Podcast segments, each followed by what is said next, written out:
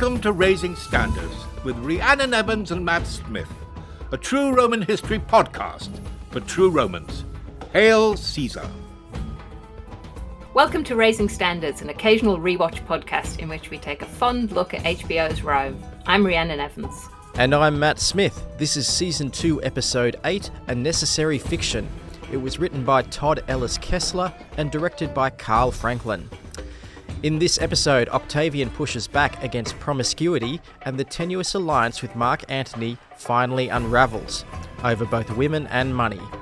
Both Vorenus and Pullo lose everything they hold dear, and the stage is finally set for a showdown in Alexandria. Hello, Rhiannon. Hey, Matt. I didn't think this episode was too bad. It's it's a lot of stage setting. This one, there's a, a lot that happens, and I think that there was a lot that was overdue but at the same time, wow, this is moving quickly. yeah, I mean, you can see, I'm, I'm, sure we've said this before, but the last few episodes of the series having to do a lot of tying up. And I think you're quite right. No spoilers, really, that we're going to get a confrontation between Octavian and Antony eventually. Mm. And this is setting the stage for that, as you say. We need to fill in with certain characters. Certain characters need to be introduced and to one another so that we've got those relationships there. And you can imagine if they'd had the time, there would have been a lot more development of that. Mm. So, the big development in this episode, I suppose, from the Imperial point of view, is Mark Antony and Octavian no longer playing nice. And to be fair, was Mark Antony ever really playing nice? his, his, version of nice. Uh, to be fair, I'm surprised it lasted as long as it did yeah, in what we know of the history, and I think in the series, it's very much a needs must. Yes. They will put up with each other for the sake of common enemies and while they consolidate power in their various regions. There's no no love lost at all, mm. quite literally. Mm. In the meantime, uh, in the streets of Rome, things are moving really fast. We get the exit of two major characters. Timon packs up his wagon and goes off to the east, and Irene, a very tragic death for a, a character that didn't deserve anything that she got, I think, for the entire run of the show. No, she's been a bit mean at times, but you know, she's been put in very difficult situations. Do you get the feeling that I mean, these are two fictional characters mm-hmm. and they need to get on with the historical narrative, so they have to get swept to the side. Yeah, maybe. They've got to get to the point where they want the show to be and there's quite a lot of characters that, if you're sticking to history, which this show tends to try to do, are untouchable. There's a number of characters that need to be in place for the final episode, so I guess get rid of who they find expendable. Terrible way mm-hmm. to look at it. Atia is lucky she didn't cop it, really. Yeah, considering she should have been dead for years by this point. Yeah. But she's too important to how they've developed the series. And of course, we've got the kind of delicious, can you think of it in that way? Weird situation of where she now stands in relation to Octavia mm. and Antony. So all of that going on. Okay, so we've got two interviews to get us started. The first that we'll hear from is Todd Ellis Kessler, who is the writer of this episode, A Necessary Fiction. I spoke to him earlier in the season for the episode Testudo et Lepus. Lepus? Lepus. And this interview was recorded at the same time, so to some extent it picks up from there. Here's Todd Kessler just picking up on something that you said earlier, for the writer's room, for the production of the second series, uh, did you ever get to go to Rome and check it out, or were you always based in LA for it? I was based in LA because those of us who were to finish up the writing of the last few episodes were in LA.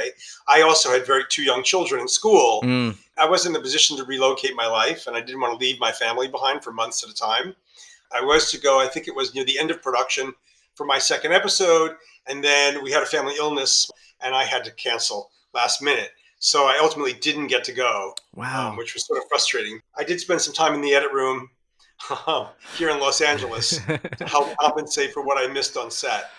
Do you think that going to Rome would have changed your, your perspective and how you, you wrote the show? I guess you would have got a sense of the sets to some extent and the costumes and everything like that, and that might have fired off a few different neurons, and it might be hard to say, really. It might have. I mean, I generally, as a writer, don't believe that writers are that vital mm.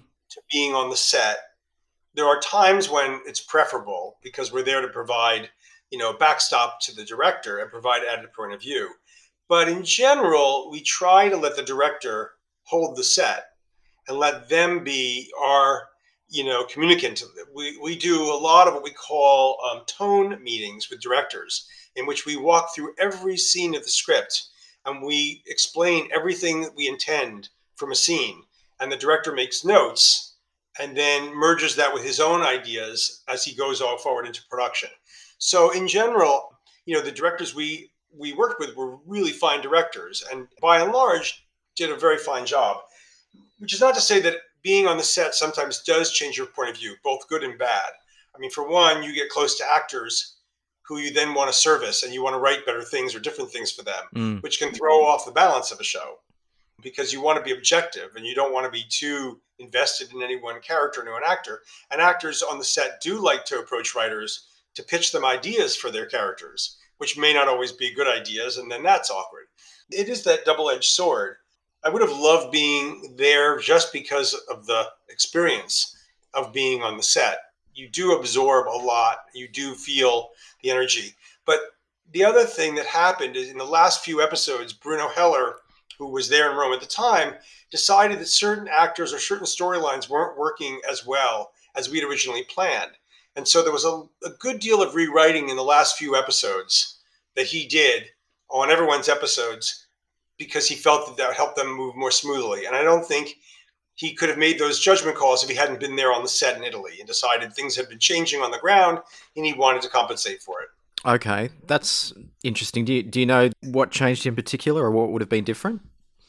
I honestly can't recall a lot of the specifics. I can tell you one, well, there was one, this is small and anecdotal, not significant in any way, but I had written the scene for uh, Mark Antony's entrance into Alexandria and his reunion with Cleopatra. And from my research and from my imagination, the scene was written so that the doors of her private sanctum open, revealing Cleopatra in a swimming pool filled with milk and rose petals. Yes, yes, yes. And she plays sort of a feline approach in her seduction when he first meets her. hmm And evidently, either because of production or disinclination, there was ultimately no swimming pool of milk or no roses, and merely the doors open and she's sitting there on a chair or standing before him in her splendor. And it's a much simpler scene. yeah. And I was a little heartbroken because I had so fallen in love with my own version that was based on the true story. Mm. It was very subdued. She was over standing against the wall at the side, and I think her um her son, Caesarion, is is sitting on the throne playing with a ball. And again, those are judgment calls you leave to them, you know, because sometimes they're just not practical. Yeah. But I had felt that Cleopatra was known for making an entrance. Mm. We knew how she presented herself to Julius Caesar, you know, uh, in season one and, and in real life. And we knew of her entrance into Rome. And so I just felt we had to give her an equivalent uh, entrance into the life of Mark Antony. It just wasn't meant to be. Yeah, considering all the women in Mark Antony's life at that point, you really need to make an impression, I guess. But had his choice, yes. yeah, yeah. In your second episode, you've got the death of Irene, Pullo's wife, which was brutal. She got poisoned to death by Gaia and died while pregnant. Why? So close to the end of the show, did you decide to give Pullo a, an unhappy ending, essentially, like that? We wanted to put both Pullo and Vorenus in desperate positions. Mm. and we wanted them ultimately to meet up at the very end and both of them we'll say freed from a lot of their other responsibilities they were once again two men isolated and alone who have each other Okay. and so part of that was to i would say parallel some of the heartache that Vorenus has gone through we wanted to cut Pullo free from bliss and i think anytime you have characters in a series who become comfortable in their happiness they become less interesting Mm. Mm. and so conflict and trauma obviously are the tools of the dramatist. I think we decided then to go for it. Yeah, yeah. I guess at the same time, you've got Vorenus going through uh, the betrayal from his daughter, who has been helping out uh, Memmio, who's a, a rival boss. So, sorry, just one side thing. Uh, The uh, the whole storyline of the crime syndicates There are a lot of people involved, especially directors who had worked on The Sopranos. And I was wondering if that's the kind of influence that was bleeding through at the time. I, I, wish I could say that was uh, deliberate. No, it wasn't. It was merely coincidental because HBO tends to favor the directors they work with. They tend to be part of the family. All stay in the family. Really, it, it wasn't part of, of any of the planning at all. No, it was merely more the discovery of what the underworld at Rome looked like. Mm. You know, there were always stories of how they were burning down someone's home and then they would show up with the hose or with buckets to be paid before they would even douse the house. Exactly. And, you know, yeah. Those kinds of extortion stories. I think those things gave rise to let's really build out the world of, of the mob here. Yeah. Uh, and, it, and, it, gave Vorenus, particularly, a role to play when they were no longer able to do battle scenes. We needed them to have a life and to have a career, and we couldn't keep sending them out into the battlefield. We knew they needed something else. And what better occupation for a former soldier than to be sort of a mercenary or mob boss at the service mm. of the royal families, which, from what I understand, is true, which was that these these groups did have allegiances and, and that the Aventine had their gang, or each region of Rome had their respective police force, tribe, mafia, if you will. And those people did pay homage to certain members of the of the aristocracy. Mm, mm. I have a question also about Octavian's storyline in this episode and, and what it's it's building up to as well. You introduced the, the concept of his moral code and what he thinks a marriage should be and how women should act and people should act generally in society and promiscuity. And I love how one that is close to the history books. I mean, we don't get it from Caesar now from Augustus, but that will be a big part of his reign, his morality laws. And also what's happened in the show with his mother and Mark Antony and his sister and Agrippa. You can see what set him on that path. So kudos to you and, and your fellow writers for, for drawing all of that together. I think we cheated history a little bit because uh, we opened with a speech on Women's Day, I think it was called. Yes. um, which really didn't wasn't instituted till later in his reign, uh, but we decided to introduce it earlier. It didn't seem like a huge leap in history. That uh, he talks about plans that he will be instituting mm-hmm. for chastity or whatever, uh, monogamy. But of course, given that our show was uh, something of a soap opera, it did seem to set us up for exposing the hypocrisy, you know, that was going on all around him. Yeah, you know, and of course, it's you know, it's overlaid with the women in his family uh, being dodgy.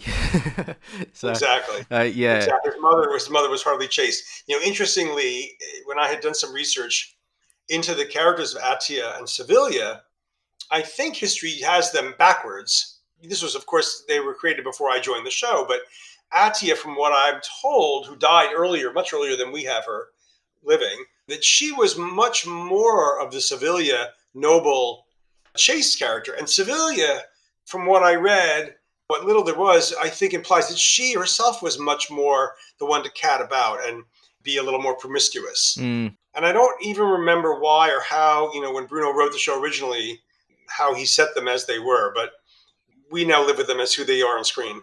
Yeah, uh, one bigger female character who is not in this season, who played a big part in history, is uh, Mark Antony's wife, Fulvia. So he was married at the time. There's a scene in which Mark Antony and Octavian and Lepidus are discussing who they're going to put on their hit list and who's going to be killed. And Atia chimes in with a couple of names there that she wants on the list. And that is the sort of thing that Mark Antony's wife Fulvia did. So she uh, quite famously, when Cicero's hands were nailed on the door of the Senate there, uh, she took his head, pulled his tongue out, and pierced it with her hairpins. She was very vindictive against uh, Cicero, Mark Antony's wife. She actually got resistance going against Octavian later on during the Civil War. So that was kind of like an interesting character that was never in the show but yeah. part of her storyline was taken by Atia, I think. Uh, I think so. Yeah. You know, again, with all these historical shows, you end up having to um, combine characters, mm. drop characters, because you just simply don't have the bandwidth to present all of them. And they were all of them were married so many times, and, and marriages were legal conveniences. and they weren't necessarily the romantic relationships or, or whatever the weddings that we see today. Yeah. You know, even just dealing with his fake marriage to Octavia, these are just hard things to shoehorn in with so much else going on at that point. Yeah, yeah. Well, Octavian was actually married at this point as well, and he left his first wife. I liked how you showed the introduction of Livia because this is the first episode that she appears in. Uh, and, and it's interesting that this late in the game you decided to still introduce her. And it was a very jarring kind of way. Caesar, meet Livia. Hello, how are you? Would you like to be married to me? We'll sort it out with your husband. To make matters worse, in, in real life, IRL, uh, she was pregnant at the time with her second child. oh, wow. Yeah. Wait, who, who was the father of the child? Her husband her husband at the time. Yeah, yeah, yeah. So I remember that. So yeah. so she has uh so she's already got one son, which is Tiberius. She'll she was pregnant when she married Octavian. That son was named Drusus. Yeah, so she was pregnant at the time, and, and he essentially made a new arrangement and broke it off. And it was interesting how you um you put that in the pretty much the exact same scene where he's he's talking to the women about morality. right, exactly. And I think also, if I remember vaguely, we were also aware of like Claudius and how they presented Livia, mm. who was the dragon woman from the start. And so it's something kind of fun about meeting her, seemingly innocent, and with such a sort of a non-presence when we first meet her she's not nearly the Livia that she will become one day. Yeah, but you, you, can see echoes of it, especially how she reacts later on when Octavian confronts his family about their behavior and punishes mm-hmm. them and sends them away. There's a bit of steeliness behind her. She very nonchalantly starts eating a bird's head when prompted by Augustus. And I think, if I'm not mistaken, because I don't, I, it's been so long since I watched the other episodes. I think we have in the subsequent episode he introduces the idea of bondage to her. He says, I need some violence in order to enjoy sex. He, he says that just quite casually, and she right. she goes with it. She goes, I'm, I'm here for your pleasure, Caesar. Exactly. That she knows what is necessary yeah. to do. Um, she's not shocked by the proposition. Yeah, yeah. Did the character of Livia, do you know if that was introduced because that was a point where you, you were planning for what was the future of the show? No, I don't think so. I don't remember that being a particular strong aspect. I think that we were focused a lot on that season three would really be largely set in Alexandria mm. because we knew that Augustus's reign was not that eventful. We didn't want to spend a lot of time watching Marcus Agrippus design aqueducts you know, and the building of Rome, which, you know, is obviously dramatic for the city of Rome, but not great television. Mm. And so we felt the better drama would be building up to the final confrontation between Mark Antony and Cleopatra with, with Octavian. Uh, and so we really wanted to go into that world. Also, was a chance to walk into a new world that we hadn't seen already. If people were starting to get a little tired of the court in Rome. Yeah. But because it was early in the second season when all this happened, we didn't have the time really to go in depth about what we were planning otherwise for the third season. Yeah, other than the broad brushstrokes kind of thing. Exactly. Yeah. If you had a third season now, what would you have been looking forward to? I certainly think the, the story of Cleopatra and her son, Caesarea. I mean, I, I definitely had loved all of the rumors about what happened to him. Mm. Did he escape? Was he killed? Is history credible as to what happened to him? Did he emerge somewhere in anonymity? I, I always thought that was interesting to sort of explore more of that. Don't remember too much more about what I was thinking of at the time because we were so immersed in that second season. It was so involving just to get those scripts up on their feet once and then twice. Yeah. Um, having torn up so much material. I think we may have talked more about Palestine, but I don't remember exactly where we were headed because we knew we couldn't get so far as to Jesus Christ that would have been if you know if the audience had had the patience to go for another four more seasons, maybe. Yeah. We might have gone with time in there. We might have gone back to that world, but but I don't remember too much about it. Yeah. Just uh, I do like the final fight scene that you've got between Pullo and the other gangs. It very much struck me as, you know, pure gang warfare. Uh, one, I love that you've got Gaia standing off to the side and very much participating with like a, a gladiator's axe called a, a Securis that was just bad. I really like that. And Pullo biting Memmio's tongue out. That oh, was, right. That was savage. That was brutal. You don't see that coming. Oh, not at all. Because he doesn't say a word. He doesn't say a word. Hand out for a handshake, and I go, nah, It's something in his eye, something in his eye, and it's just. yeah, it was pretty grisly. I even watching it again the other day, I had a hard time watching it with my family too. Um, and I think a lot of that, if I remember, a lot of that came from the director and the stunt crew. Yeah.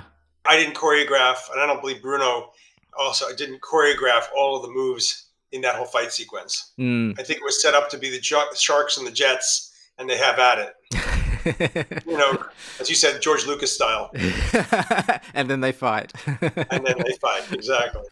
That was writer Todd Kessler, and now we'll hear from the episode director Carl Franklin, uh, who began his career in Hollywood as an actor before shifting to directing, and now he's involved with various streaming projects such as Dharma and Mindhunter. Those are both for Netflix. So, how did you get into directing? Why the shift from acting to directing? You know, it, it's it's an old familiar theme. You know, um, it's gotten a lot better here, uh, but it was tough on a black actor, man. Back in the day, there wasn't a whole lot in the '70s, which is when I was uh, doing most of my work, and I was a sidekick from pretty much most of you know the stuff I did. Mm. Uh, and I wanted to try to, you know, create something because every time I, I, I, was lucky, I actually, you know, was was a regular in three different uh, series, but they never ran long. But every time I would be back out like I just started all over again. You didn't have real legitimate stars. You had had Sidney Poitier in the 60s, and then it got in the 70s, it was um, primarily Billy Dee was, uh, you know, kind of had some success, and James Earl Jones. But basically, the real big roles were going, you know, the guys like Jim Brown, football player, and Richard Pryor, who was a comic. And, you know, that was kind of the case really until. Uh, Denzel, you know, hit uh, in sometime in the '80s. Um, mm. But you know, it was uh, it was a different world, um, and so I just wanted to try to get some more stability. And so I wrote a script. Ended up having to lose a lot of money in trying to make it because I somebody else uh, was going to direct it, and they kind of burned me, and so um, I ended up losing a lot of money. But I hadn't lost the bug, so I you know enrolled at the AFI because I still wanted to make movies. Um, mm. And fortunately, knocking on wood, it worked out. Yeah, yeah. And it, it sounds like um, if you want to see the stories that you want to see, you've got to make it yourself. Is that the point that you're at now with the industry? Yeah, I mean, you know, and that's hard. You know, that's mm. hard. You know, the big issue with film is that it's so expensive, you know, to make a movie. You know, other art forms, you know, if you are a singer, you know, you can sing something and people can hear it and oh yeah i get it and, you know if you play an instrument. But for a movie if you're going to do that and show them something you know beyond a script uh, you got to hire somebody to shoot it or shoot it yourself. You got to get wardrobe and do what they call a little sizzle reel. But that's mm. expensive. That's the issue. That's one of the reasons why film has always been kind of a cadillac kind of club in some ways you know and not a lot of folks have had the opportunity nowadays with streaming with uh, digital. People are shooting films on their iphones and whatever you know people being very creative and so there's a lot more more people are having access to the medium and you're going to see more mm. different kinds of stories told because it's, it's not as expensive as it used to be. Can i ask you then what took you to rome? How did you get involved with directing an episode of that? The line producer was a guy named john melfi and John had been our production coordinator on. Um, I think he was with us on One False Move. I know he was definitely with us on Laurel Avenue, which was HBO's first miniseries. We did that. Uh, hmm. So I knew him from then. He was a very young guy then, and so he evidently spoke with. I think my wife may have spoken with him, and then by chance, you know, well, what what about Carl? Why don't you have him come over and you know? And so, because I hadn't done any TV at that point, I don't think trying to remember. Mm. Rome was, uh, and I, you know, I love that show, man. I, I, had, I didn't do the first season. I didn't do anything the first season. But you'd seen it. I had seen it. To me, for that genre, you know, the kind of sword and sandal historical dramas, it was the best of any of those I've seen. I mean, I liked I Claudius, which had had had uh, played back in the seventies, but I Claudius was, you know, was shot all on studio on tape, and they couldn't really it was PBS is you know the we we watched it on the public broadcasting system over here as opposed to one of the commercial you know networks And you know, but really, I thought that Rome was the best of those of that genre since Spartacus, because it, it was HBO. Rome, you know, you think of all of the intrigue that was going on in terms of the you know the characters and and, and what it represented culturally you also think about the violence and you think about the sex and you think about all the craziness that happened in Rome and you could show all of that on HBO mm-hmm. so it was a much bigger a much more uh, production value rich experience but when you went over there the show was was wrapping up your episode was third to last did you realize that going in? Did that give you a different sense of what you were trying to do with the episode and, and what you needed to achieve? No, I mean, still there's the story, the, the script itself, you know, I still had to be true to that. I felt that they, unfortunately, you know, Bruno Heller was the writer uh, showrunner, and a very good writer and showrunner. They had had to compress. I think they knew at that point that uh, they'd been canceled that was a whole mistake I think that HBO made. And I, I, don't know. I think it had something to do with a partnership with the BBC or something. I don't remember how it actually worked out, but they debated about still trying to keep the show going because what they hadn't anticipated was the first day of the DVD sales it sold out. And it was just fantastic, man. And they had spent, you know, the lion's share of the money had already been spent on those those incredible sets it just man, it was all at Cinecittà, and uh, I think it took up the whole of the studio lot. Man, I mean, it was just uh, it was a really magnificent uh, set. Mm. Well, they built like the uh, Forum. I believe was like mm. two thirds of the actual scale of the real Forum. It's really impressive. And then the Aventine, where the you know the gangs hung out, that was interior exterior stuff. I mean, you would literally walk down the street and then into a bar wow, you know, you just don't see that, you know. How much freedom did you have with where you were going to set the scenes that you needed to shoot? Could you say, I want to shoot this one inside, I want to shoot this one outside, I want to shoot this over here? Did you have a lot of freedom when it came to that? Well, you know, they had established these characters, as you say. You know, I was the third from the final episode. And so the the gangs had already been well established. Mm. Uh, characters and their their environments had been well established. And so I, I, didn't have a lot of freedom there, no, because you know those scenes were designed to take place in those places where they were shot, and that was all fine with me because the sets were so great. You know, um, there was a little bit of a in the exterior where the robbery takes place because there's a thing where um, I guess it's um, Mark Antony's gold, or or is it is it Octavian's gold? I guess it's stolen by I think it's uh, both of theirs at that point. yeah, yeah, stolen by Memmio and and the guys, and uh, and then Vorenus and uh, Pullo have to, go to try to get it back. And so when that robbery took place, you know, there, there weren't a lot of places. That, I had heard that they had shot some outside of Cinecittà on locations of of where I don't know where, this was not an option as I understood at that time. So we shot on the back lot in this one particular area that, that worked very well, I thought. What do you remember of the episode specifically and, and how the, the shooting of it took place? You know, the scene that sticks out most to me is the scene where Vorenus finds out that it's his daughter who has betrayed him. Oh, wow. Literally chokes her. And when Pullo is there, you know, I mean, that scene when she tells him that she betrayed him and that his wife never loved him you know that to me was like probably the most emotional of the scenes that uh, that I worked on. I spoke to Coral Amiga recently, and she's the young lady who was playing um, daughter. Ah, yeah. And and she spoke of that scene. It'd be interesting to get your perspective on, on the scene, dealing with somebody so young, and Kevin McKidd being so imposing, and how the dynamics went down on set between those two. Well, you know, she um, she hadn't done anything like that in the series.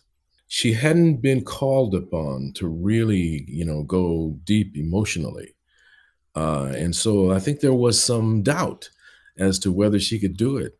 But you know, she delivered, man. I mean, it was. Uh, I remember that that like you know she she suddenly surprised everybody. The actors were very very generous with each other. There weren't a lot of egos I don't remember anybody being, you know, like a problem, like on some sets, you know, where you can have an actor that's a total star and or they think that that they are or whatever.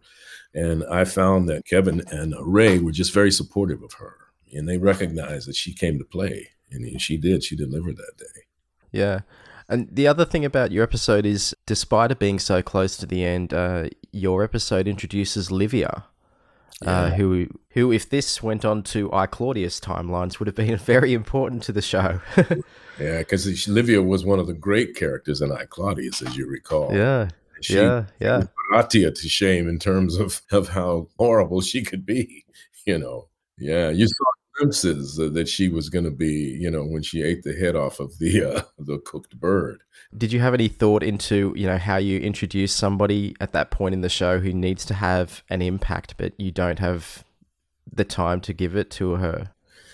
I didn't because you know actually I felt that the what we had one there was text that introduced her that that hinted it was one of those things where you kind of would have to know the history in order mm. to fully appreciate who this character was and what this character was going to be capable of.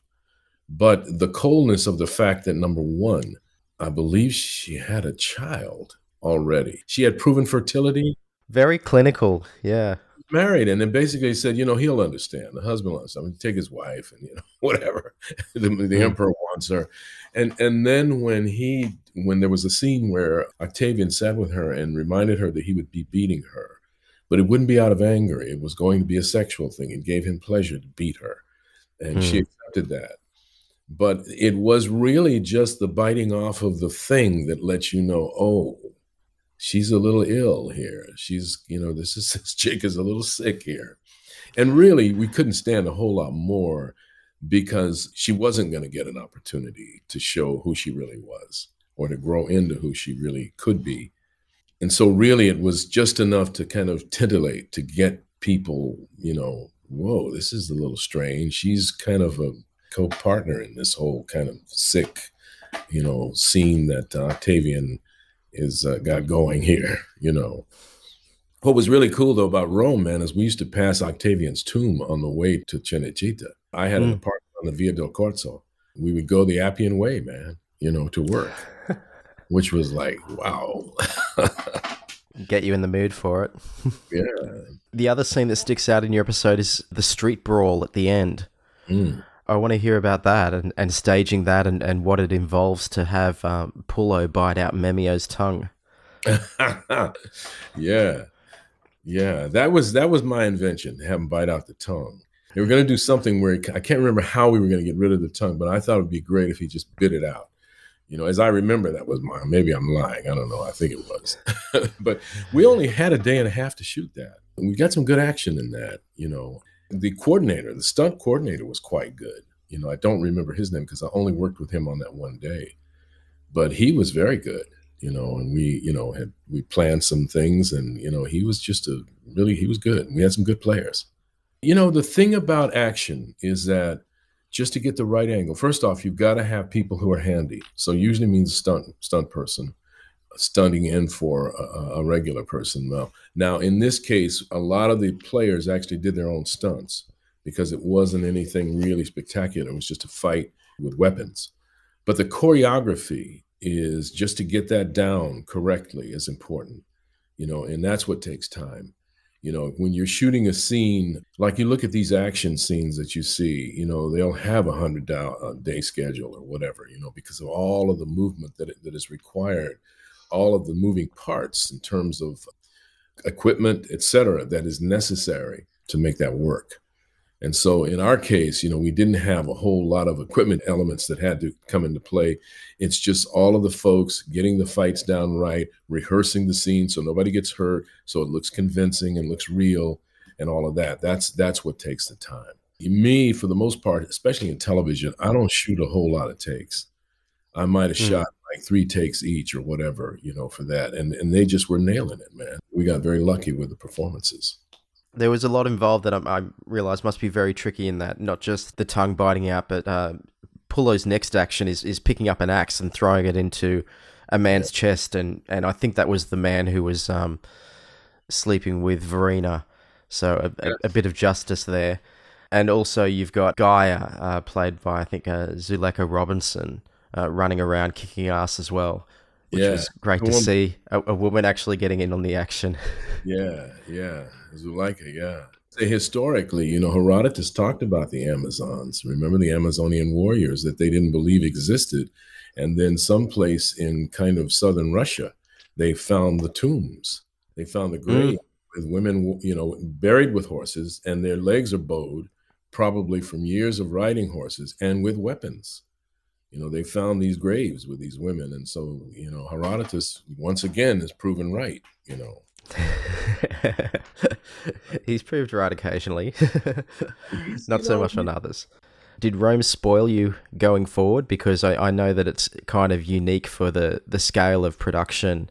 You've done a lot of television since. How did it inform, inform you going forward, that experience? Well, by that time, I had done enough work in film to know that there are going to be experiences that are just great experiences, and there are going to be some that are not going to measure up. Rome Mm. was a wonderful experience. And, you know, actually, I have to say that I think after that, the next thing I did might have been the Pacific. And again, I was working with an incredible line producer. And so Mhm. money on that show. And I, I did that Peleliu Landing, which was a big, you know, production, which was great to be able to do that. But it was, it was again, Tony To was our uh, line producer. And he, again, was someone we worked with back on One False Move and then on uh, Laurel Avenue. You know, these are classy guys, you know, who set a very, very good work environment. Um, thing about Rome, man, was the crew. I mean, you, you know, Italians, man, you know, we were crying and shit the last day when I'm getting ready to leave, you know, because you get close to people, you know, just uh, they're emotional people. And I am Mm. too. And so it was, uh, yeah, it was nice. Thanks very much to Todd Kessler and Carl Franklin for their time.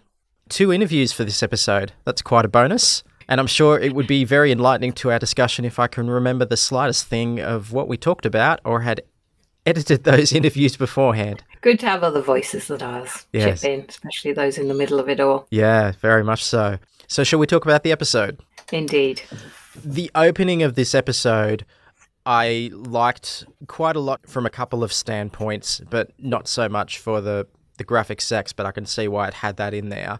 It opens with Octavian addressing a group of Roman women. They seem to be elite noble women, encouraging them to be virtuous, to set a good example, and women of the households, and foreshadowing that later on in his career he intends to bring in laws and rewards for those who are virtuous and display these good qualities. It is the women of Rome, like the she wolf that suckled Romulus and Remus, who have raised a nation of wise statesmen and invincible warriors. While all of this is way too soon for this point in Octavian's life, this is something that is quite important to him later on as Emperor Augustus, isn't it? Yeah, none of this appears until 18 BCE, so we're in the 30s here. Nobody is, as far as we know, talking about this at this point. Although I guess you could say it's in the air. There's a general sense in a lot of Roman historical texts, starting with and, and maybe earlier than Sallust writing in the 40s, that there's an immorality that has caused the decline of Rome and is responsible for civil wars. Mm. So uh, for Sallust, a lot of it revolves around luxury, the import of luxury, and women get caught up in that a bit as well. I didn't hate the fact that they're bringing it up here, although historically it's it's a bit earlier than we know about. I mean, certainly if you look at the biography of Augustus by Suetonius, Octavian, as he is at this point, is far from sexually moral himself. He's basically being a slut at this point. Although it wouldn't be beyond a politician to be a hypocrite, of course. I think what I found a bit weird about this scene more than that is this gathering of women as if to hear him from the podium. I don't know how that would come about. Like, how did he get them to be there? And it was like some local election going on. It was know, like and he was schmoozing with donors or something like that, wasn't it? Yeah. Yeah, it it just didn't seem to match up with anything. It seemed like a convenient way of doing that. I guess it got the message over that he's going for a policy which is directly in opposition to the way the women of the series are behaving. Mm. At the same time, it does give him a useful opportunity to be introduced to Livia. And this is the first time that we, we see her in this version of Rome. It was treated as being rather abrupt and transactional. She is pointed out as being a mother at the time already to Tiberius, married and a mother. But that kind of all carries over to the extent where she was also pregnant. They gloss over that in this can you remind me, does she have to get divorced in the series to marry Octavian? They mention his husband, and Octavian indicates, oh, he's a good Republican person. That won't be an issue. Uh, so mm. he'll arrange it. So yeah. yeah, it was it was very transactional. Would you like to be my wife? She seems very flattered by the idea, as does her mother. Yeah, I mean, I thought there were lots of interesting things going on here. The one you mentioned is missing out her pregnancy. Her second son, Drusus. There has to be a kind of special dispensation given for her to marry because you're meant to wait 10 months after the birth of any child mm. by another husband to make sure that it's definitely the child of the person you're married to at the time. Yeah. And there were always rumors that Drusus might have been Augustus's or Octavian's, which were kind of fostered by the fact that Drusus had died younger than Tiberius, Livia's first child, who will become emperor. Stick mm. with me here. And partly along the lines of if you die young, then you're likely to have a better reputation. And Tiberius ends up with a very bad reputation. So they kind of want Drusus to have been Augustus's son. There's a sort of wish fulfillment there. All of that is missed out here because the pregnancy doesn't exist. So they've decided to cut through that, maybe in the interests of we haven't got time for that in the drama. What it does is, you're right, it is extremely transactional we have very limited sources, but there's no indication that he just saw her and decided I'll marry her. Um, there was probably more of a relationship going on. Certainly, there's an indication that they're having sex before she's divorced in our sources, or they suspect that. And that's not really happening here. It's kind of instant marriage. And because she comes from the right background, she does come from, you know, in reality, comes from a very aristocratic family. So it is a good match for Octavian. And by the way, I mean, it goes on beyond the series, but all the indications are that it was a marriage of affection. Mm. Uh, Avian and Livia don't have any children together, and that would have been grounds, easy grounds for divorce in Rome, but he doesn't divorce her. I've got so many thoughts in my head that I've, I've lost my thread of it here.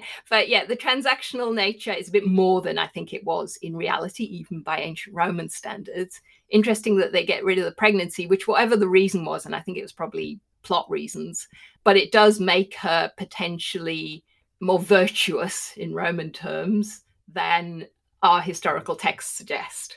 I think it makes her less complicated. Yeah, I think that is the real reason. I think I think I'm overanalyzing it, but that's the effect it has. If you know the sources and know what actually her situation was, then it looks like they've sliced that complication out and therefore she doesn't complicate what Octavian has just been talking about, mm. which it would if they'd gone along with what we know of Livia. The other thing that I want to say about this on a purely personal note is Maecenas is just a he's such a git, isn't he? Can I say that? yeah, yeah, definitely. just every time I see him, I dislike Maecenas more. He's just the epitome of toxic masculinity. He's awful you know, if you want to compare that, I can't remember if we talked about this at any point with what we know of Maecenas. There's a certain amount of based on what the sources tell us, which is largely this very louche character. You know, he he loves luxury. His his family is supposed to have come from Etruscan kings, and that is something that he sort of lives up to and enjoys. That he's not interested in becoming at least officially involved in politics. He never takes an official role. He's always an informal advisor to Octavian but that he was known for this kind of extravagance and even ancient texts being very sexist and gendered talk about him as being effeminate in the way he dresses and his gestures. So they're playing on that a little bit because, you know, he does like his luxury, I think, in this series. And that I think is contrasted with Agrippa. Mm-hmm. But they've also made him a real lad. Yes. real 90s lad. Yeah, yeah, definitely. That's a good way to put it. He, in this episode, seems to have vetted the marriage possibilities for Octavian. So I, I take it he was asked to do that. He refers to Livia as a nice piece when he points her out. It is treating it like a real meat market. And actually, what you've just said makes me think that one thing this scene is doing is showing how much influence Maecenas does, which mm. seems to have been the case influence over Octavian. Mm-hmm. Okay, so we'll talk more about Livia uh, at a later point, I think. But uh, for now, we'll move the action to Timon quickly leaves Rome. I don't actually think he has a line. It's his wife and children who have the parting words here, and he, he's just pulling a wagon with a strained, I just killed my brother look on his face. Oh, no, one of his kids asked, Will we see Uncle not appearing in this episode when we get to Jerusalem? you want his name? Levi. Levi. Mostly his wife talking about the virtues of Timon, and then off they go out of this series. Papa, when we get to Jerusalem, will Uncle Levi be there? Maybe. Maybe not. Look, I mean, it's awful that in this dispute over how to deal with Roman power, he has killed his brother. In a sort of weird way, he gets a happy ending because he gets out of it all. I mean, he's been embroiled in in being a sort of uh, fix it character for Atia. Things could have gone much worse. Yes, they could have taken that character in a very different way. His storyline brought up a lot of questions about minority religion in Rome at the time and also nationality, national pride, independence. He became a real People's Front of Judea kind of character without the Monty Python comedy associated with it. Yeah. There was the potential for a whole line on ethnic difference and religious difference in particular, mm-hmm. which I think they couldn't spend a lot of time on in the way that this series ended up being resolved. Yes. But you assume that there was going to be more of that. Mm, yeah, definitely. Uh, now we continue a, an interesting little thread with Maecenas and Posca, of all people, uh, having a discreet meeting uh, in Maecenas's third best litter, which I did like. I also liked how after a rocky marriage in the previous episode, or, or a tearful marriage at the very least, uh, Jocasta seems to have embraced, as she calls him, um, my little caramel. which is both uh, nice and touching, but also slightly racist. but hey, that's right. Yeah, I guess it is. You know, I wasn't even thinking of that. Um, I think it was going on his Mediterranean complexion yeah. there. but then presumably she'd have a Mediterranean complexion too. True, so true. A bit odd, except except she's British. Except of course, these are British actors, so yeah. they don't. So that leads us down a whole line that we haven't really addressed throughout this. you know, they're Brits, not Italians. Yeah, Jocasta and Posca also seem to have a marriage based on affection, although helped by the fact that his wheeling and dealing means he can keep her in the manner to which she wishes to become accustomed. But you know what? Jocasta's had a really hard time. She kind of deserves it. Mm, mm. And in regards to this plot, literally and figuratively, Posca and Maecenas have going, which is to steal the money that Mark Antony and Octavian are going to be given as tribute uh, from Herod. See the previous episode wow, that's really dangerous of them. Is money worth that kind of danger? I, I guess there's a price tag you can put on it. I mean, Octavian's ruthless. Yeah. And Antony will just lash out at anybody who goes against him. So mm-hmm. it's extremely dangerous and it doesn't really have many repercussions, does it? It's not found out and it's unsuccessful, which I think is lucky for them. But yeah, it's it's really dangerous thing to be doing. Well, because it goes nowhere, I do wonder.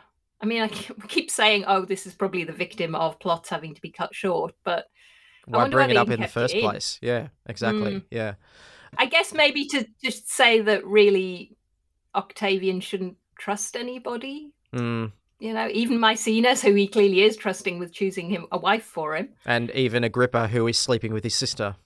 Yeah. yeah, yeah, yeah. it's all kind of very odd. But I did like that Posca is very cautious about speaking in front of the slaves that Maecenas has with him. Maecenas is quite dismissive of them. Posca mm. says that you, you know, the lower orders realize more than you think, which is true. Mm. He would know. Yeah, yeah. And Posca has that insight, doesn't he? He's a kind of in between character he converses with both orders, I guess, mm. both both statuses, the very top, and he knows what it's like to come from slavery. I mean, Posca is eternally an interesting character, and I don't know, is there any fan fiction? Because there should be. it's not too late for a spin off. The other thing in relation to this gold is that Antony and Octavian decide that Vorenus will oversee the transportation of it from Ostia, which is a nearby port, to Rome. The uh, port of Rome. Yeah. yeah. Why you wouldn't just send, you know, as much of the army as you can is a bit beyond me. But, you know, you need to somehow keep Vorenus and Pullo relevant to all of the storyline. Vorenus is also a trusted character, I guess. He is such a straight character in essence. Yes. Although things have gone off the rails a bit in this series. I think a bit like the way Maecenas is shown in that first scene, it does display to us that he's somebody that people feel they can entrust important things to. And I, I think, as Antony or Octavian point out, he is somebody that they both equally trust. Mm. Yeah, I mean, it's interesting all the way along, isn't it? Uh, this is maybe this is obvious, but that because we know there's already been conflict between Antony and Octavian, it's going to end up with a very fatal conflict. Mm. But all the way along, Vorenus has gone between them both. From the very beginning, he's been trusted by Caesar, even though he's technically a Republican and wouldn't by nature he wouldn't be someone who lauds the kind of way that Caesar is moving the Republic, i.e., away from a republic. Yes. But he, he's also managed to be that in between for Antony and Octavian. I guess Pullo is technically trusted even more by Octavian, that he can be a kind of glue between these characters as they start to dissolve their alliance. I mean, this is a, a, discussion that we've had many times before, I think, but this is all in spite of, you know, actions like catching Pompey and then letting him go. Mm. Remember, Vorenus did mm. that? Caesar let him live because he is lucky. Mm-hmm. He has the gods on his side. Yeah. yeah, well, look, you know, I've been reading Caesar a bit recently, and Fortuna does come up, you know, the Roman goddess, mm. luck. Um, as a, significant factor in campaigns, in life in general. So it sort of gels with that. But yeah, it's useful for the series that he's not killed off before things are done. Well, yes. Gaia gives Irene a tea with silphium in it to end the pregnancy, and it kills her in the process. I'm not entirely clear if that was intentional for Irene to be killed by this tea or by the experience of miscarrying the baby, but it seems like Gaia doesn't begrudge that it happened. Oh, silphium was known as a contraceptive, so okay. it's a birth control, but I guess that might overlap with an abortifacient. Mm. I've never said that word out loud. Is that how you say it? It's very academic. It sounds right. Something that will bring on a, an abortion. It might well have been used. The evidence we have seems to suggest that. Apparently, it also went extinct in antiquity. Mm. The elder Pliny tells us. It was also used as an aphrodisiac. So, go figure. Okay. I guess the technical side of it doesn't matter. The effect for the plot is that I think you're right that there is a little bit of uncertainty as to what Gaia intends here certainly the loss of the pregnancy would, she hopes, put some kind of distance between Irene and Pullo. She doesn't want that marriage cemented by the birth of a child, mm. which would push her nose out of joint. Yeah. But killing her is a bonus from Gaia's point of view. It's horrible, isn't it? Yeah, yeah. I, I think from Gaia's perspective, she just personally doesn't like Irene. Like in oh. previous episodes, Irene has really treated her like a slave and lorded mm. over the fact that Irene is now the, the woman of the house, essentially. Mm. And Gaia must do what she says. There's always been a kind of vagueness to Gaia as to what sort of slave she is, or whose slave she even is, and what that means, and who can punish her, and who can have her, and all this kind of stuff that has been. Because she bit... just started off as a kind of someone who hung around in the brothel, the collegium or the brothel, or are they the same thing? I've never even been clear on that either. I thought it was like a tavern, yeah. Brothel sideline. Hmm, maybe. I think that was implied. Yeah. It's all been a bit vague throughout, you're right. Um, but having said whereas... that, she she didn't like how Irene treated her, and that's that was, I think, the main motive for doing this. And anything that eventuates with Pullo is a bonus. Terrible mm. way to look at it, but yeah.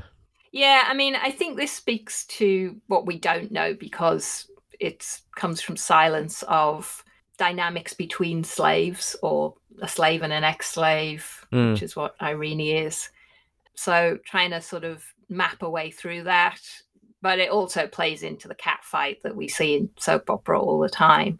And the series, I find it a bit disappointing that it can't really find a way to deal with female characters beyond that quite often. I mean, we do know of some instances of solidarity between slaves and ex slaves. And we know more about that because they make tombs together.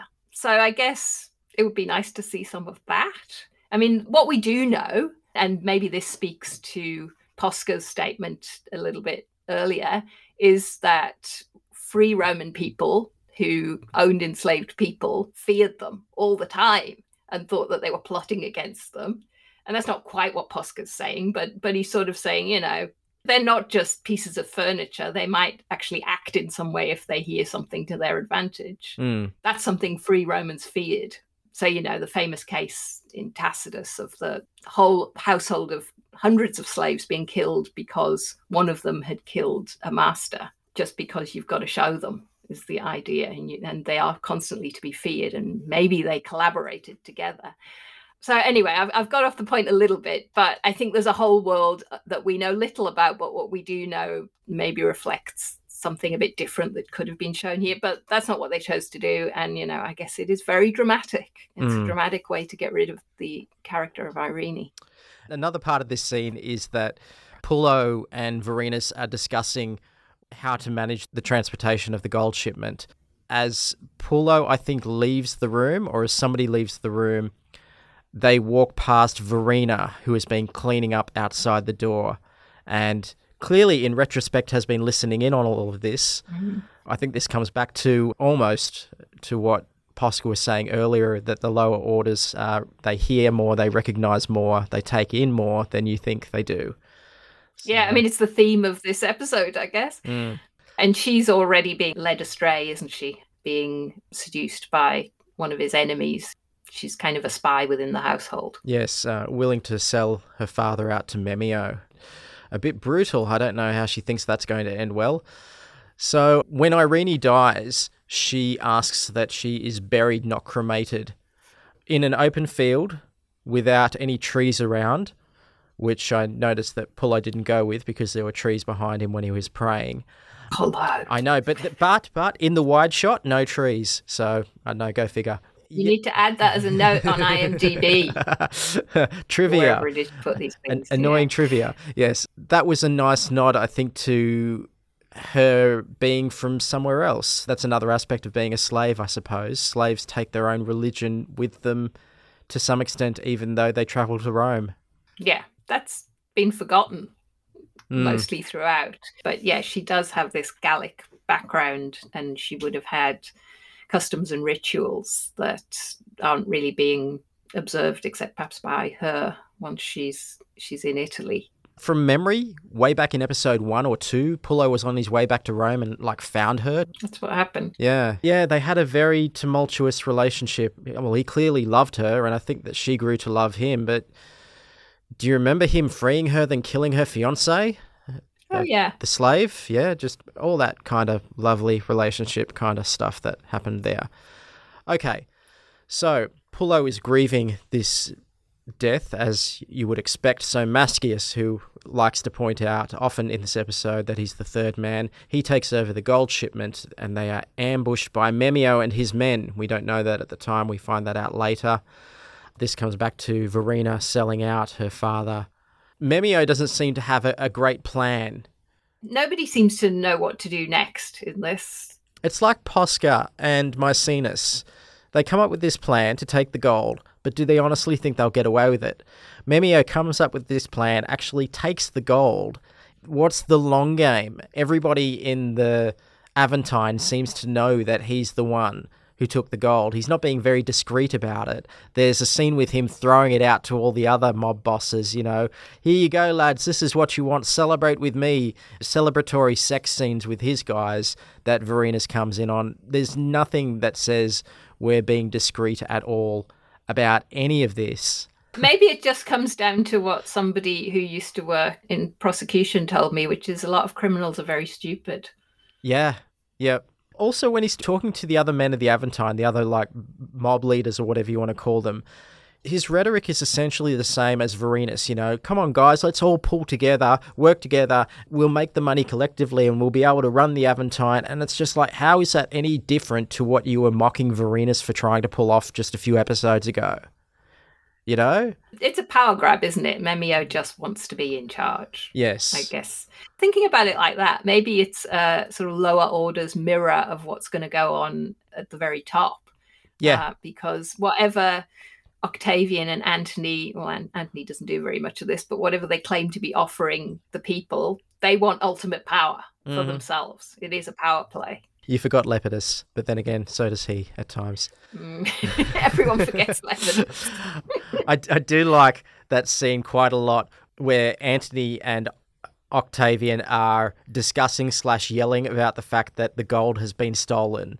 Maecenas and Posca are trying not to look at each other, and everybody is ignoring Lepidus, who is saying comments like, you know, I bet you it's the Gauls, or things like that. Yeah, yeah, he's, he's got completely the wrong end of the stick anyway. And then everybody leaves the room, and Lepidus is kind of left there going, "Oh, well, I guess the meeting's over then." he's a, he's like the the most disregarded person, and I actually think that might be his last scene in the series. Full stop, which is kind of fitting. Off to Africa for him. I'll tell you who it was. Gauls. I wager any amount of money it was Gauls. They breed like rabbits, you know. No notion of working for a living. Thieves, not a lot of them. He does play a much bigger part in the history of this period. Uh, you know, he's actively involved in conflict, but a lot of our historical sources give us the impression that he was always the third wheel, and Hmm. that certainly come through the popular perception of him in as much as there is one. And you know, it goes back to I think where they were dividing up the map. Do you remember that scene? Yeah, last Where they just, episode. yeah, oh, yeah. let's just give him the bit that doesn't matter Hmm. to us of the empire. He's always been that outsider in the the triumvirate. They jump over the entire Sextus Pompey issue as well, and he he factored into that a bit. Mm. That's pretty much where he exited as well. That's okay. We don't need that kind of thing complicating this compressed storyline. I mean, I'm impressed that he's there at all. You could get away with leaving him out, I suppose. Yeah, for the comedy, I'm glad he's there. Oh goodness, I can't remember whether they use the word triumvirate. I don't think they do. But if they did, then you need three people. Yeah, triumvirate. I'm but maybe that's not important. I'm fairly sure they don't mention that word Yeah. at all. Not sure. I feel like I should watch more closely. I just assume that it's there, but it isn't Oh. necessarily, is it? It is at least once, and that's the newsreader, I think. Ah, Mm. ah, interesting. we get a scene now in which Octavian has invited all his friends and foes to dinner so he can confront them because he's finally been clued in on everything that's been going on by Maecenas, who I think is just trying to deflect any attention that might be coming to him as a result of this gold being stolen. He's all out for himself, isn't he? Yeah, yeah, definitely. So he sold out that Mark Antony is still sleeping with Atia. And uh, the new development from Octavian's point of view that Agrippa is sleeping with his sister Octavia. And Octavian also wants to introduce Livia to the family, I guess, in the same instance, which I would not want to do because that's not a great impression to the person that I want to marry. What a family, eh? Yeah. totally dysfunctional. Yeah. But look, she's not going to back out of it, is she? No, He's she's not. Power player. She's not. Before they have that dinner, though, he does say to her he might beat her occasionally for pleasure, which Lovely. she seems to take in stride. Again, transactional. Maybe I'm overreading again, but maybe that's a nod to. I mean, he was supposed to have had affairs with lots of married women, is Yeah. what the sources tell us. There isn't anything about him having kinks, but that's a kind of updated version. Yeah. I don't know, maybe it's supposed to suggest that Livia is fine with it. She's fine with this kink, or maybe it suggests that women just put up with this antiquity. She's prepared to take it because of the powerful position it will put her in. Mm. It's pretty. It's a bit uncomfortable to watch. Yeah, I think that that was another whole reason for it happening. Speaking of things that were uncomfortable to watch, the dinner scene probably was one of my favourite scenes of this episode. Uncomfortable viewing, very confrontational. Interesting to see how the power dynamics between Antony and Octavian have flipped from earlier in this season when uh, the younger Octavian just got a beat down from Mark Antony for showing too much lip, really. Um, oh, literally. He yeah. beat him up. Yeah. It's not even verbal assault. Yep, definitely. And this episode almost goes into that territory again before Antony actually exercises some judgment and realizes just how powerful Octavian is now and how he can't raise a hand to him in that moment. In that moment. You shall leave this city. Leave this city? You shall go east to your provinces, and you shall not come back. Or else what, boy? You shall leave this city, or I will declare our alliance is broken. I shall have this sad story told in the forum. I will have it posted in every city in Italy. And you know, the people are not so liberal with their wives as you are.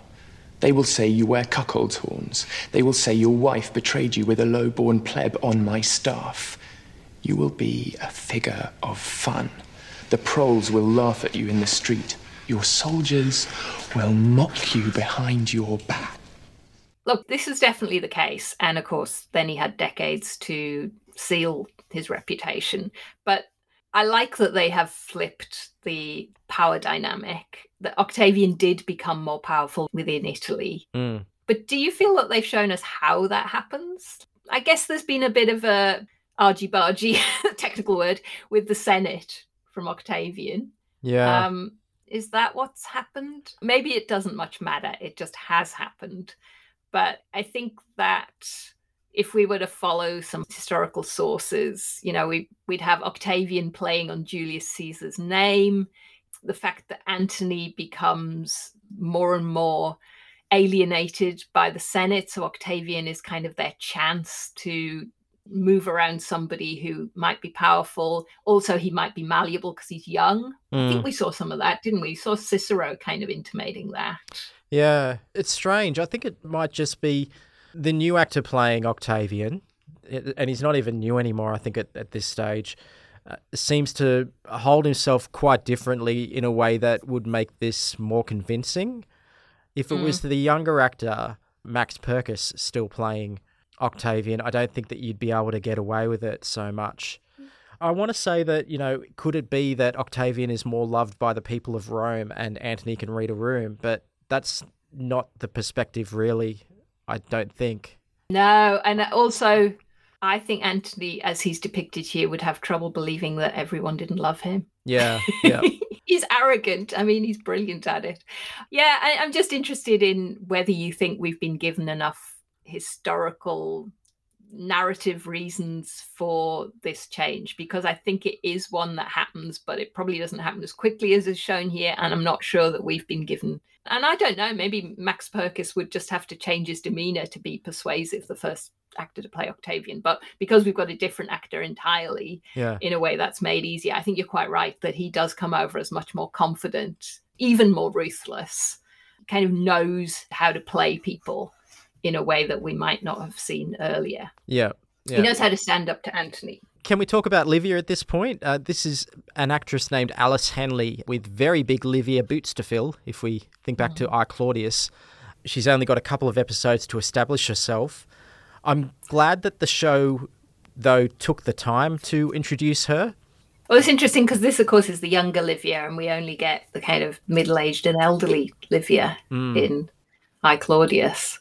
But you do kind of get echoes of maybe, if I can put it this way, the ruthlessness that character shows in both the way that she takes in stride everything that Octavian suggests and mm. isn't phased by the family dynamics that are put in front of her and the way she nonchalantly just bites the head off a bird. Although maybe that isn't unusual in Rome.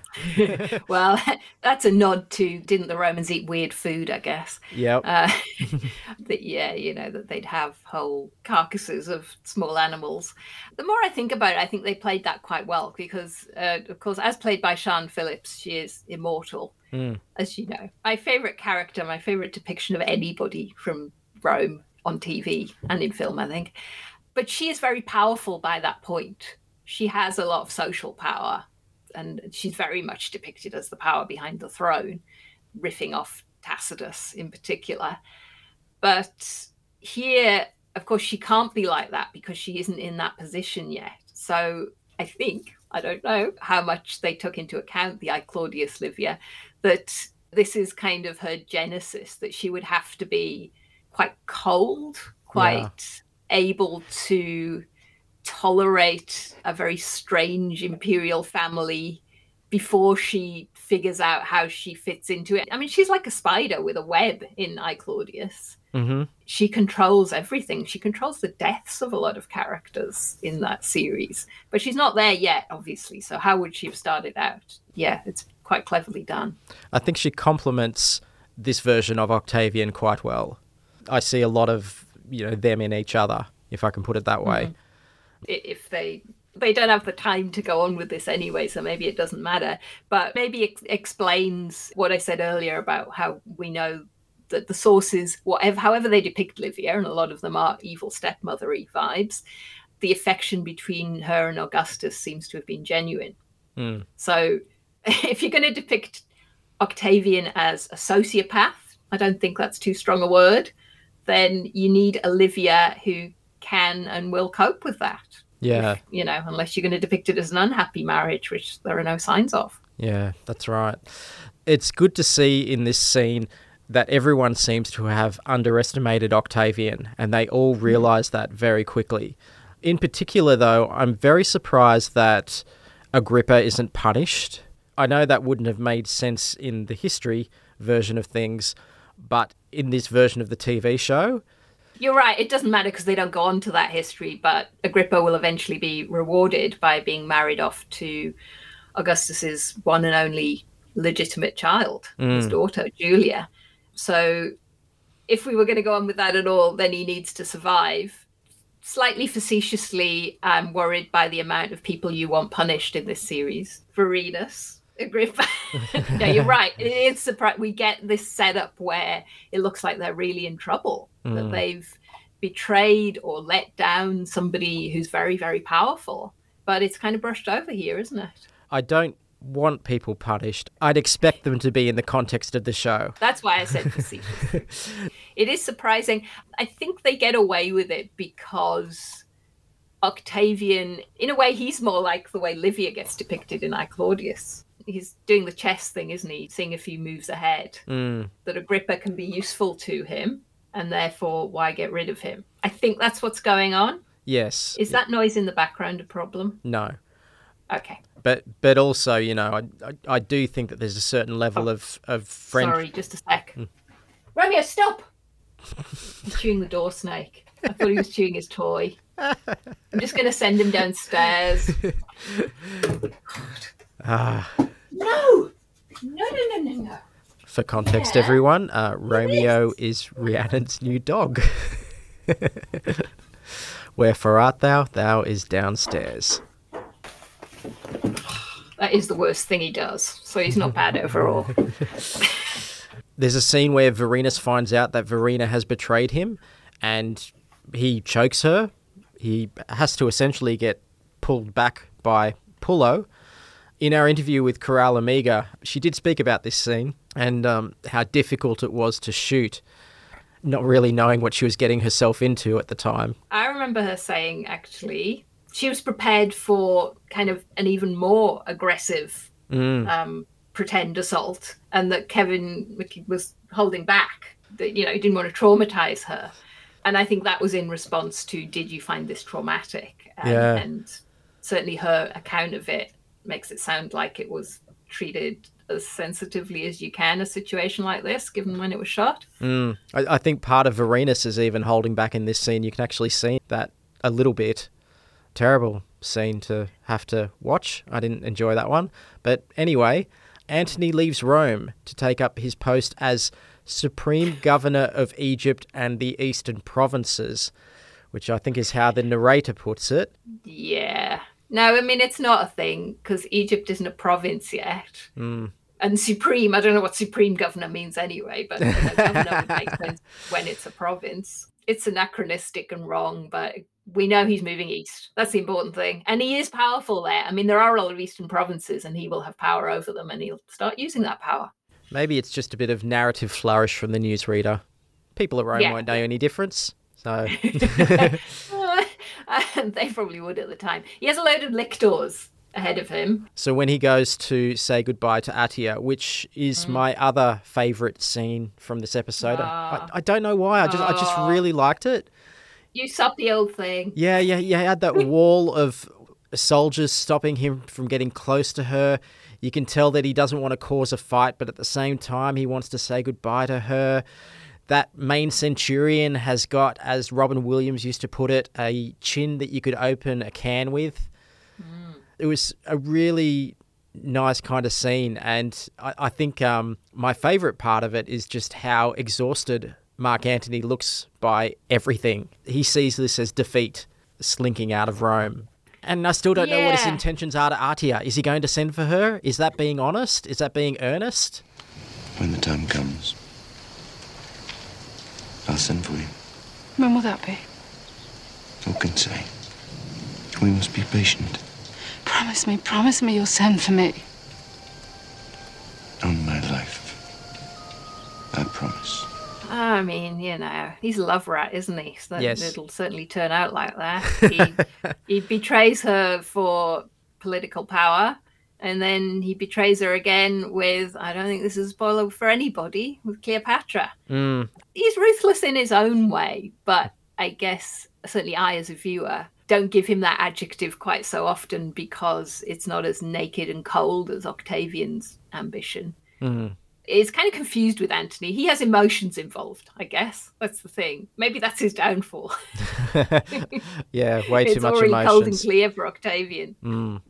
So Vorenus, who is it seems ashamed of his conduct, wants to run away to Egypt, run away to somewhere exotic and be in the sun as a punishment. So arranges to go with Mark Antony. Mark Antony says to him, "Do Stoic types turn to drink when they're disappointed with life, or something along the lines of that?" I don't know if that's a, a dig at anyone that he's previously worked with or known in the Senate or anything like that. Do Stoic types turn to drink? I don't know. Not if they remain stoic types, because Mm. they remain in control. Yeah, I mean, I think it's a bit of a dig at Vorenus because he's had these high principles. He's never very sympathetic towards him. It's just not Antony's way, I guess. No, he just recognizes a good, loyal soldier, uh, which Vorenus will be to the end. So, yeah. We get a scene, and I think this is just moving the episode slash storyline along with Agrippa breaking up with Octavia.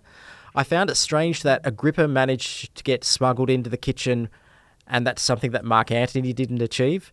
So somehow Agrippa got past all the guards. Well, mm, yeah. I've got no answer to that, but it didn't bother me at the time. I hadn't thought of it till you brought it up. Uh, I think Agrippa is very ashamed that he's betrayed his friend and that it's finally caught up with him now that he's been caught, literally caught up with him. so, yeah.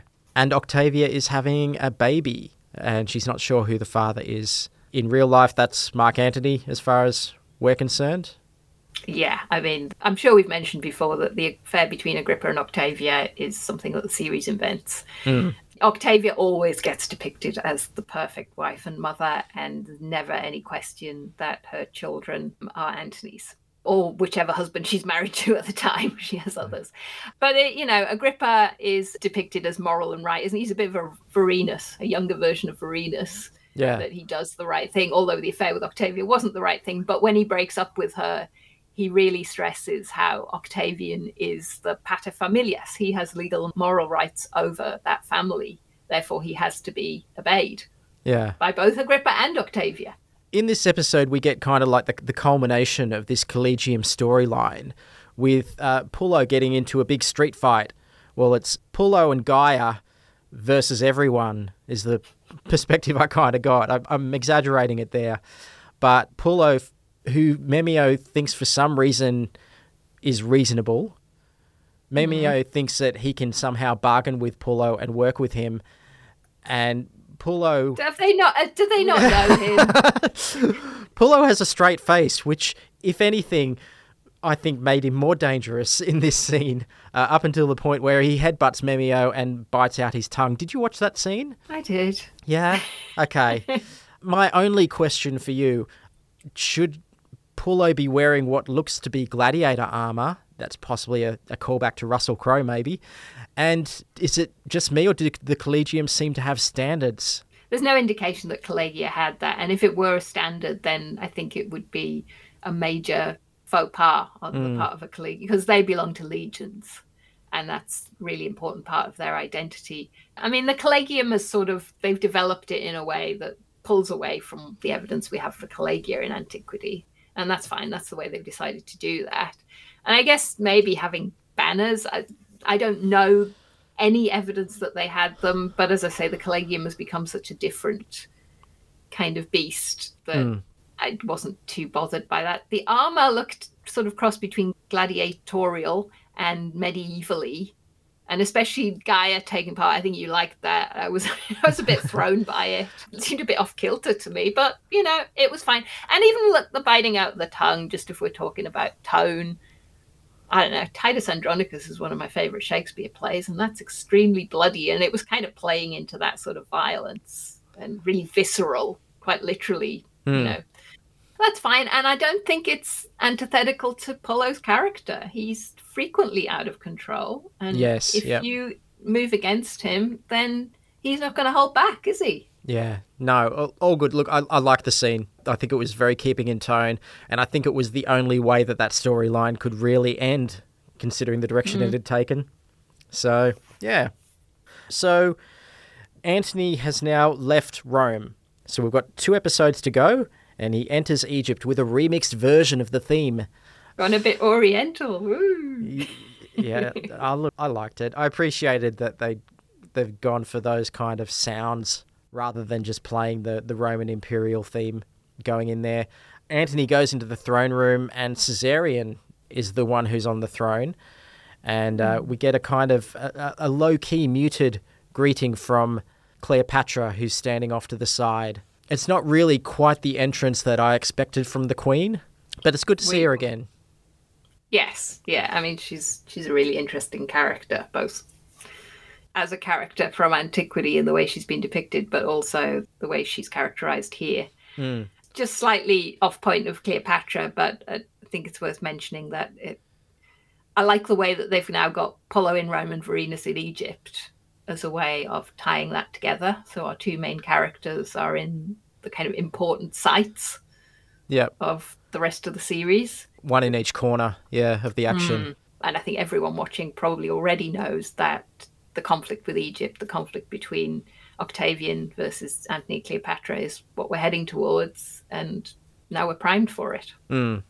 So I guess that's it. I, I quite liked the episode. I've now seen it about five times, I think, between recording this podcast and interviewing our guests. And there's still quite a lot that I like about it on each view. I'll just say I always like the episodes better after talking to you about them. So um, I like it better when I've pulled it apart, and that might just be my weirdness. Well, if I can tick off a few things, Jocasta calling Posca my little caramel, uh, quite quite a highlight. That dinner scene, which was tense and terrible, was also the dinner scene was great. Yeah, yeah, you're right. I do like Cleopatra turning up in this episode. I quite like the street fight and kind of being overshadowed by everything that's happening. The death of Eirene was just, you know, very touching and showed yet again a different side of Rome.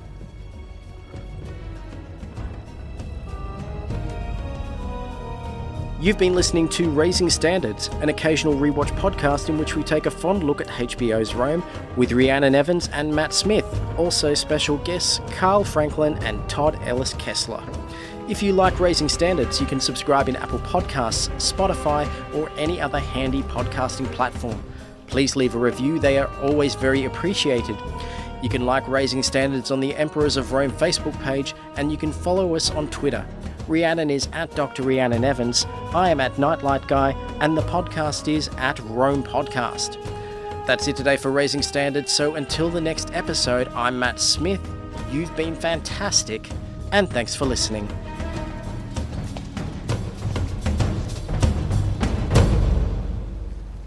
Cleopatra.